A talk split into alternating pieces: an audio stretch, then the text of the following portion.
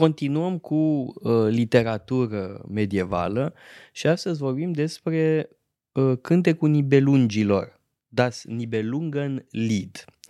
Și acum trebuie să explicăm uh, puțin uh, uh, despre ce e vorba, pentru că multă lume confundă uh, pe Wagner cu uh, acest text medieval, mai exact nu neapărat confundă uh, textele, ci uh, e vorba de o greșeală de germană pe care multă lume o face.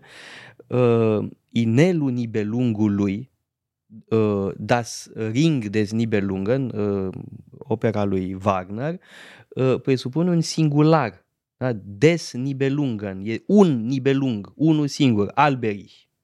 Pe când în uh, titlul uh, epopei medievale avem de a face cu nibelungii da? E cântarea nibelungilor, uh, da? cei care uh, uh, mă rog, dețin comoara burgunzilor. Da? E vorba de lupta dintre burgunzi și hunii, da? într-un trecut îndepărtat. Da? E important să facem um, aceste uh, distinții, da? pentru că uh, multă lume confundă uh, una cu alta și auzi uh, pe mulți vorbind despre inelul nibelungilor. Da? Fals. Este un singur nibelung la Wagner, în timp ce uh, în cântarea nibelungilor, uh, repet, e uh, vorba de mai mulți, nu unul singur. Uh, sigur că într-o anumită măsură Wagner s-a inspirat din uh, cântarea nibelungilor uh, pentru ultima parte Uh, din uh, tetralogie, dar restul uh, se bazează mult mai mult pe povești scandinave, Eda în mod special. Da? Deci Wagner a preluat foarte mult din mitologia scandinavă și o leacă din uh, literatura germană uh, medievală. Ă, acestea fiind spuse, să intrăm în uh, subiectul nostru de astăzi, și anume cântarea uh, Nibelungilor, uh, text scris cândva în secolul, mă rog, 12-13, da. pe în jurul anului 1200. Da, undeva pe la 1200, nu știm exact cine l-a scris, nu știm unde. Există o ipoteză care spune la Passau. Sunt câteva motive pentru asta. Uh, faptul că autorul pare că are cunoaștere geografică exactă a împrejurimilor orașului Passau, pentru că apare în uh, cântare, Passau, trec la un moment dat burgunzii pe acolo. Și pare că știe despre ce vorbește. Da, sigur, sunt dovezi conjuncturale. Cum, ce se întâmplă? Care este acțiune? Um, avem, uh, hai să plecăm de la două cupluri fundamentale. Uh, pe de o parte Siegfried și Kriemhilda, pe de altă parte Gunther și Brunhilda. Care e treaba? Uh, Kriemhilda, care este cea mai frumoasă femeie din lume și care este sora uh, regelui Gunther, e la mare căutare, se va căsători cu eroul Siegfried. Numai că eroul Siegfried Uh, poate să căsătorească cu Grimhilda doar dacă îl ajută pe Gunther să o obțină pe regina Brunhilda ca soție. De ce are nevoie de ajutorul lui Siegfried? De ce Gunther, uh, regele din Worms, Burgundo, are nevoie de ajutorul lui Siegfried? Pentru că Brunhilda este un fel de amazoană, este o regină cu puteri ieșite din comun, care nu acceptă să se căsătorească cu nimeni decât dacă respectivul bărbat o învinge în trei probe de atletism. Partea proastă e că dacă Brunhilda câștigă, taie capul pețitorului. Și, bineînțeles, ea fiind o atletă remarcabilă, nimeni nu îndrăznește sau cei care îndrăznesc pierd. Siegfried, un mare erou, este cel care obține comoara nibelungilor, uh, Nibelungii fiind uh, uh, niște ființe supranaturale care de fapt nu joacă un rol foarte mare, propriu zis în epopei. Spre deosebire de opera de lui Wagner, Wagner, unde Nibelungul joacă un rol esențial. Esențial, da. Uh, Siegfried omoară și un balaur mm, pe Fafnir. E. Um, Siegfried îl ajută pe Gunther. De ce? Pentru că în această comoară a nibelungilor se află, printre alte lucruri de mare preț, se află o mantie care te face invizibil. Și cu ajutorul acestei mantii, uh, Siegfried uh, păcălește, o păcălește pe Brunhilda, îi păcălește pe uh, cei din Islanda, pentru că probabil Brunhilda era din Islanda, învinge probele și se dă drept Gunther, da, ca și cum Gunther ar fi cel care a câștigat. Și până acum totul bine, numai că la temelia formării acestor cupluri se află trădarea, înșelăciunea, mai exact cuplul Gunther cu Brunhilda. Da, Siegfried și Kriemhilda și ei se căsătoresc, numai că apare la un moment dat o dispută, o competiție între cele două doamne. Brunhilda oricum mirosise că ceva era în neregulă, pentru că ea este înșelată de Gunther și cu probele atletice și în noaptea nunții, când ar fi trebuit să fie consumată nunta, pentru că ea nu se dă învinsă și uh, Siegfried iarăși trebuie să vină în ajutor, trebuie să-și pună mantia invizibilă și să o supună pe uh, Brunhilda în patul conjugal al lui Gunther. Da? Deci totul este o amestecătură destul de Dubioasă. neortodoxă. e, uh, Brunhilda simte că ceva e în neregulă, miroase, nu poate să demonstreze până la acest episod al conflictului cu Kriemhilda. Și Brunhilda se hotărăște să răzbune, da? pentru că trădarea, uh, faptul că a fost înșelat, înșelată, trebuie răsplătit. Și trebuie răsplătit printr-o răzbunare brutală. Siegfried devine persoana non grata, bineînțeles, la curte, așa că sfătuitorul cel mai important al regelui Gunther, și anume Hagen, vine cu ideea, hai să-l omoare pe Siegfried. Sigur, Siegfried este invulnerabil, cu excepția unei mici porțiuni pe spate, nu Uh, intrăm acum în toate detaliile poveștii. Cert este că Hagen găsește punctul vulnerabil, călcăiul lui Ahile, îl omoară pe Siegfried uh, și asta este... E spinarea lui Siegfried, da. nu călcăiul lui da. Ahile, da. Și asta este prima parte. Numai că avem uh, acum o altă femeie care, este, uh, care vrea să fie răzbunată. Crimhilda. Crimhilda cea mai frumoasă femeie din lume. Și deci primește o cerere în căsătorie de la Etzel. Atila. Adică Atila Hun. Ehm, și își dă seama, la început nu vrea, bineînțeles, pentru că vrea să-l gelească pe Siegfried până la moarte. Numai că își dă seama că Etzel poate să fie foarte folositor. Pentru că Etzel este rege, un rege foarte puternic, poate să o ajute să se răzbune pe uh, Gunther, pe Hagen, pe toți cei care au uneltit moartea lui Siegfried. Zici, și făcut se căsătorește cu Ețel și are un copil cu Ețel și îi cheamă pe burgunzi la uh, un ospăț.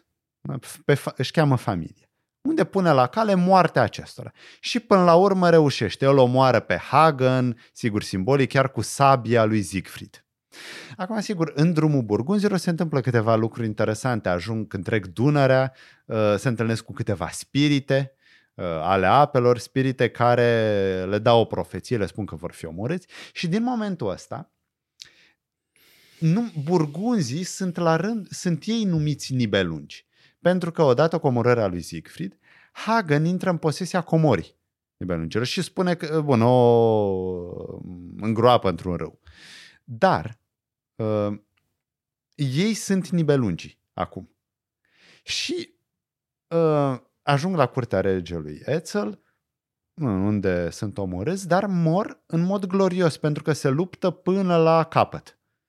Nu acceptă niciun fel de ofertă de împăcare. Uh, Crimhilda la un moment dat vrea să-l omoare doar pe Hagen, spune că ceilalți pot să plece dacă îl dau pe Hagen, nu. Și Gunther și ceilalți burgunzi zic nu, vom uh, muri cu toții. Vom muri cu toții, vom lupta. Solidaritate până la da. capăt. Da. Acum, în schema asta narrativă se întâmplă foarte multe lucruri interesante. Foarte multe lucruri interesante în ce privește originea poemului și cultura despre care ne vorbește. Tensiunea despre care am vorbit și în cazul lui Roland între cultura eroică și cultura de curte. Cum poți îmblânzi Mm, pe cineva, cum este Siegfried, să-l faci să trăiască la curte. Nu poți. Da. Așa cum uh, uh, această cântare a nibelungilor va fi uh, folosită mult mai târziu, în secolul XIX, în secolul 20, pentru a anima etosul naționalist german. Dar va fi o întâlnire între romantism, naționalism, cu toate excesele de rigoare în istoria recentă a Germaniei. Pe de o parte, Siegfried este considerat uh, arhetipul uh, germanului pentru că este un erou nobil, uh, puternic, neînfricat uh, și așa mai departe. Pe de altă parte, burcunzii, nibelungii sunt considerați arhetipul germanilor. De ce? Pentru că luptă împreună până la capăt. Și chiar un episod uh, cu Göring care folosește uh, referința asta uh, pentru trupele aflate la Stalingrad. Uh, joacă un rol foarte important uh, acest mit, acest mit fondator.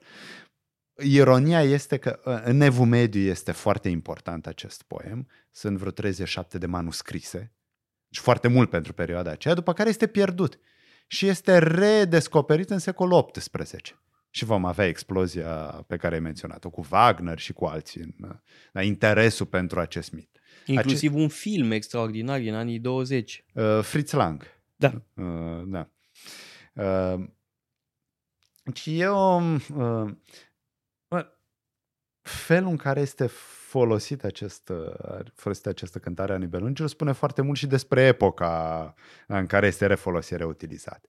Dar acum, poate revenind la poemul propriu zis, avem și aici, ca în cazul lui Roland, un grăunte de realitate istorică. Probabil e vorba de un regat al burgunzilor care a fost distrus de romani cu ajutorul unor mercenari huni. E posibil să stea așa lucrurile și de aici, bineînțeles, că lucrurile s-au transformat, lucrurile au fost reinterpretate în Când secolul imaginație. Uh, 5, 5... Da, pe acolo. Uh-huh. E posibil ca asta să fie nucleul din care s-a uh, regând, uh-huh. rescris povestea. Uh, dar, cum spuneam, undeva pe la 1200. E, astea sunt, cred că astea sunt lucrurile cele mai importante în ce privește cântarea Nibelungilor. Acum, sigur că putem uh, vorbi despre uh, rolul supranaturalului și despre, interesant, reducerea rolului supranaturalului pe măsură ce avansăm în uh, poem în cântare. Pentru că ce se întâmplă la sfârșit poate fi explicat foarte bine în termen de real politic. Nu mai ai nevoie de profeții, nu mai ai nevoie de miracole, nu mai ai nevoie de Uh, adică răzbunarea vis, Hildei, da, da care răzbunarea se aliază cu Etzel. Da, asta e... Elementele supranaturale sunt mai prezente în prima parte. Da, da de exemplu, cu... Kriemhild are un vis care este interpretat de mama sa și mama sa zice, dar visul spune așa, un șoim este omorât de doi uli și șoimul este de... viitorul tău soț, mhm. Siegfried. Uh-huh. De Uli, Gunther și Hagen. Da, vezi că uh, răzbunarea unor femei este motorul da. acțiunii. Da. Asta le face, într-un fel, și personajele cele mai interesante, nu? Pentru că întotdeauna personajele care declanșează dezastrele sunt cele mai... Da, și sunt la fel în ca rivalitate, Ganelon, la, la, la. în rivalitate una cu cealaltă, da. da, se supără pe motive de precădere. Da, că de fapt asta e despre de asta fapt, e vorba. niște fleacuri. Cine intră prima în catedrală. Cine intră prima, da? da? Și atunci asta generează foarte mare supărare. Uh, și mai e problema asta a uh, iubirii care uh, presupune și o relație de putere. Uh, da? Pentru că doar Siegfried poate să o stăpânească pe uh, Brunhilda. Da? Și ideea că bărbatul cumva trebuie să domine uh, femeia pentru că uite ce zace în ea, da? potențialul ăsta de uh, violență uh, pe care să lășluiește în natura feminină. Bun, asta nu înseamnă că ne asumăm aceste uh, analize, dar asta reiese uh, din uh, textul pe care îl uh, discutăm. Da? Uh, iubirea ca relație de putere, uh, ca o competiție Uh, mai cu seamă când vorbim de supereroi. Dacă Brunhilda și Siegfried sunt la același nivel. Uh, partea proastă este că ei sunt la același nivel, dar nu ei se căsătoresc. Și avem o discrepanță între ce am putea numi iubirea de drept divin între uh, Siegfried și Brunhilda și apoi uh, iubirea de drept uh, comun, să-i spunem, da? sau civil da. uh, între uh, Siegfried și uh, Kriemhilda. Da? Mai potrivit ar fi fost uh, uh, ca Siegfried să se căsătorească cu Brunhilda, evident. Da, pe de altă parte, în momentul răzbunării și Hilda își arată toată forța, arată de ce este capabilă. Uh, în răzbunare, tocmai. Și interesant că niciun personaj nu e în alb sau negru. Nimeni nu este complet rău sau complet Nici bun. Hagen? Hagen e, evident, candidatul cel mai Păi bun, ăla dar, e ticălosul. dar Hagen în același timp este un personaj foarte înțelept, care cunoaște foarte multe, care a făcut fapte de eroism în tinerețe. Nu, mai, nu știm exact care, nu ni se spune. Știm doar că nu degeaba a ajuns sfătuitorul cel mai important al lui Gunther. Este un personaj remarcabil și aici trebuie să vorbim despre tradiția... Că am impresia că, iartă-mă te rog, că la Wagner Hagen este integral un ticălos, în timp ce în Cântarea Nibelungilor nu e așa. E, în Cântarea Nibelungilor avem multe familii de manuscrise. Bun, A, B și C, nu numite foarte imaginativ, dar astea sunt. E, în familia A și B, uh, Hagen evident că e un ticălos, dar în același timp este cineva care face orice pentru binele regatului. Și își pune toată inteligența, toată vitejia, Rațiunea tot de stat. curajul, dar în slujba regatului. În varianta C, care s-ar, cel puțin un manuscris din varianta C s-ar putea să fie cel mai vechi. Acolo, într-adevăr, Hagen este pe de-a întregul rău. Este diavolul. Mhm. E Chiar se- e la un moment dat ambigu, se folosește termenul de diavol. Nu e clar, e un atribut al lui Hagen sau chiar e Hagen. Mhm. Și Crimhilda este prezentată ca pe de-a întregul bună. Pentru că ea vrea să răzbune, dar pentru o mare nedreptate care i s-a făcut. Și chiar în variant, în familia asta C, e o strofă în plus care o salvează pe Crimhilda, o justifică. Deci depinde ce tradiție a manuscrisului folosim. Mie mi se pare mai interesantă familie, mi se pare mai interesante familiile A și B, pentru că sunt mai ambigu din punct de vedere moral. Varianta C uh, vrea să tranșeze mai clar lucrurile. Da, Hagen este rău, Crimhilda e bună. Și de altfel și titlul poemului uh, e în varianta C, dar într-un manuscris din varianta C, este despre Crimhilda. Nu este cântarea Nibelungilor. Bun, de altfel manuscrisele nu au un titlu, titlul este recent. Și titlul vine din ultimul vers. Acesta este... Uh, bun, ni- nici măcar cânte cu Nibelungii acesta este Sălașul Nibelungilor, Nibelungen Lied, care ajunge mai târziu în germana modernă să fie Nibelungen Lied. Mhm. Uh, deci nu au titluri, cu excepția acestui manuscris din familia C, uh, în titlul despre faptele Crimhildei.